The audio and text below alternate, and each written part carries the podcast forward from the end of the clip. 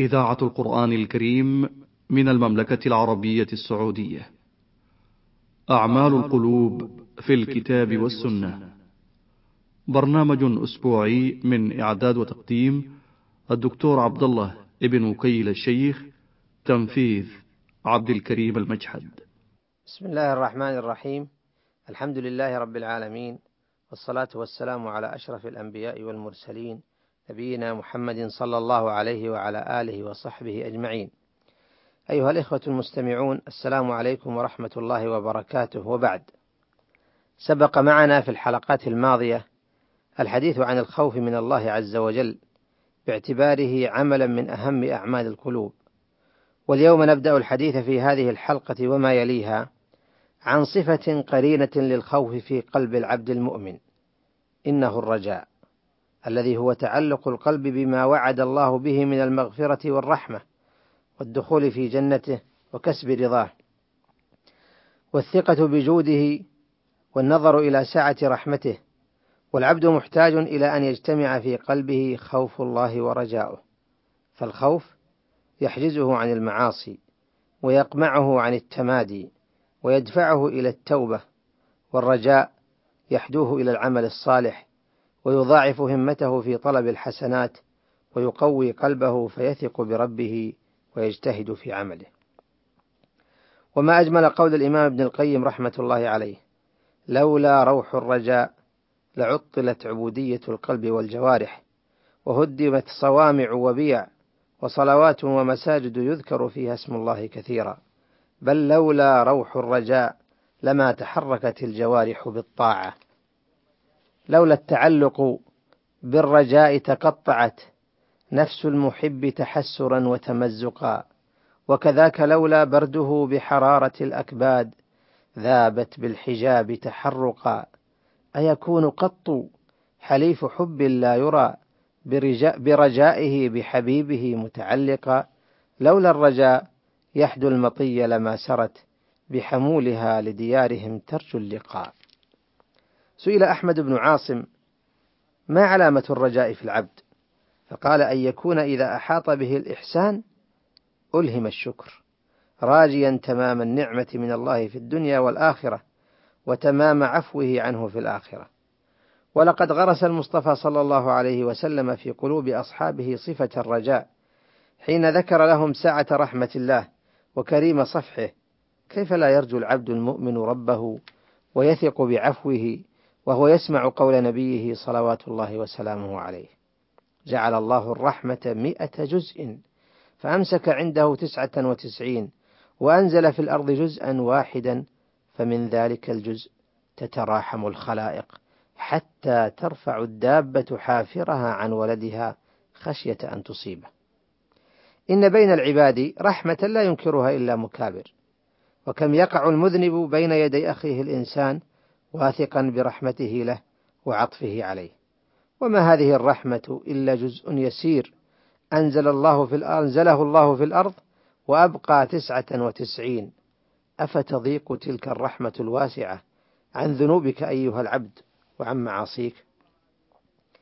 لفت المصطفى صلى الله عليه وسلم أنظار أصحابه إلى حادثة وقعت بين أيديهم ليثبت هذا الخلق في قلوبهم. قال عمر بن الخطاب رضي الله عنه قدم على رسول الله صلى الله عليه وسلم بسبي فإذا امرأة من السبي تبتغي. إذا وجدت صبيا في السبي أخذته فألصقته ببطنها وأرضعته. قال فقال النبي صلى الله عليه وسلم أترون هذه طارحة ولدها في النار؟ قال فقلنا لا والله وهي تقدر على ألا تطرحه. وهي تقدر على ألا تطرحه. فقال رسول الله صلى الله عليه وسلم لله أرحم بعباده من هذه بولدها أخرجه الشيخان إن من صفات الحق سبحانه أنه رحيم وقد جاء هذا الوصف أعني رحيم فيما يقارب 120 آية غير الآيات الأخرى التي بغير هذا اللفظ الدالة على سعة رحمة الله سبحانه وتعالى. ومع أنه سبحانه وتعالى يغضب لانتهاك حرماته، لكنه كتب الغلبة لصفة الرحمة، فعن أبي هريرة رضي الله عنه أنه قال: قال رسول الله صلى الله عليه وسلم: لما خلق الله الخلق كتب في كتابه فهو عنده فوق العرش إن رحمتي تغلب غضبي. إن مما يعظم رجاء العبد في رحمة ربه ويغريه بسرعة, بسرعة الإقدام على طاعة مولاه ما قصه المصطفى صلى الله عليه وسلم من فرح الله عز وجل بتوبة التائبين من عباده. يقول عليه الصلاة والسلام الله أشد فرحا بتوبة عبده المؤمن من رجل نزل في أرض دوية مهلكة معه راحلته. عليها طعامه وشرابه. فنام. فاستيقظ وقد ذهبت. فطلبها حتى أدركه العطش. ثم قال أرجع إلى مكاني الذي كنت فيه فأنام حتى أموت. فوضع رأسه على ساعده ليموت فاستيقظ وعنده راحلة وعليها زاده وطعامه وشرابه فالله أشد فرحا بتوبة العبد المؤمن من هذا براحلته وزاده. لا إله إلا الله. كيف لا تعظم رغبة العبد فيما عند الله؟ وكيف لا يثق برحمة ربه ومولاه؟ وربه يفرح أشد الفرح بعودته إليه. إن الله عز وجل لا حاجة له في تعذيب العباد بل يحب استقامتهم وتوبتهم ويدنيهم منه ويرفع درجتهم حتى يؤوبوا إليه بعد شرود وينطرحوا بين يديه بعد نفور ويسكبوا دموعهم بعد غفلة ونسيان. ليس في الدنيا ذنب لا يغفره الله إذا تاب العبد وأناب. ولذا كان هذا النداء الإلهي من الله عز وجل لعباده الذي يكسر كل أبواب القنوط ويفتح كل أبواب الرجاء. قل يا عبادي الذين أسرفوا على أنفسهم لا تقنطوا من رحمة الله. إن الله يغفر الذنوب جميعا إنه هو الغفور الرحيم. قال علي رضي الله عنه لأصحابه يوما أي آية في القرآن أوسع؟ فجعلوا يذكرون آية من القرآن من يعمل ومن يعمل سوءا أو يظلم نفسه ثم يستغفر الله يجد الله غفورا رحيما. ونحوها. فقال علي رضي الله عنه ما في القرآن أوسع من قل يا عبادي الذين أسرفوا على أنفسهم لا تقنطوا من رحمة الله إن الله يغفر الذنوب جميعا.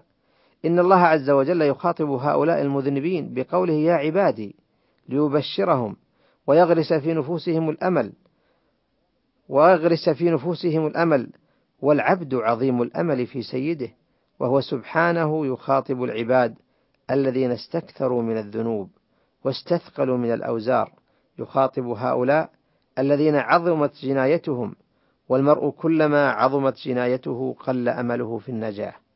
ولكن الله يبشرهم لا تقنطوا من رحمة الله. لا تيأسوا من عفو الله ومغفرته فإن ذنوبكم ليست شيئا مذكورا أمام رحمته وبره فبره واسع لا يغادر ذنبا إلا محاه ولا سيئة إلا غفرها. إن الله يغفر الذنوب جميعا. وإنما يغفرها لأنه متصف بالمغفرة والرحمة. إنه هو الغفور الرحيم. إنه إنه رحمة الله الواسعة. فليسارع العبد إلى الإنابة والتوبة لتمحى سيئاته. وأنيبوا إلى ربكم وأسلموا له.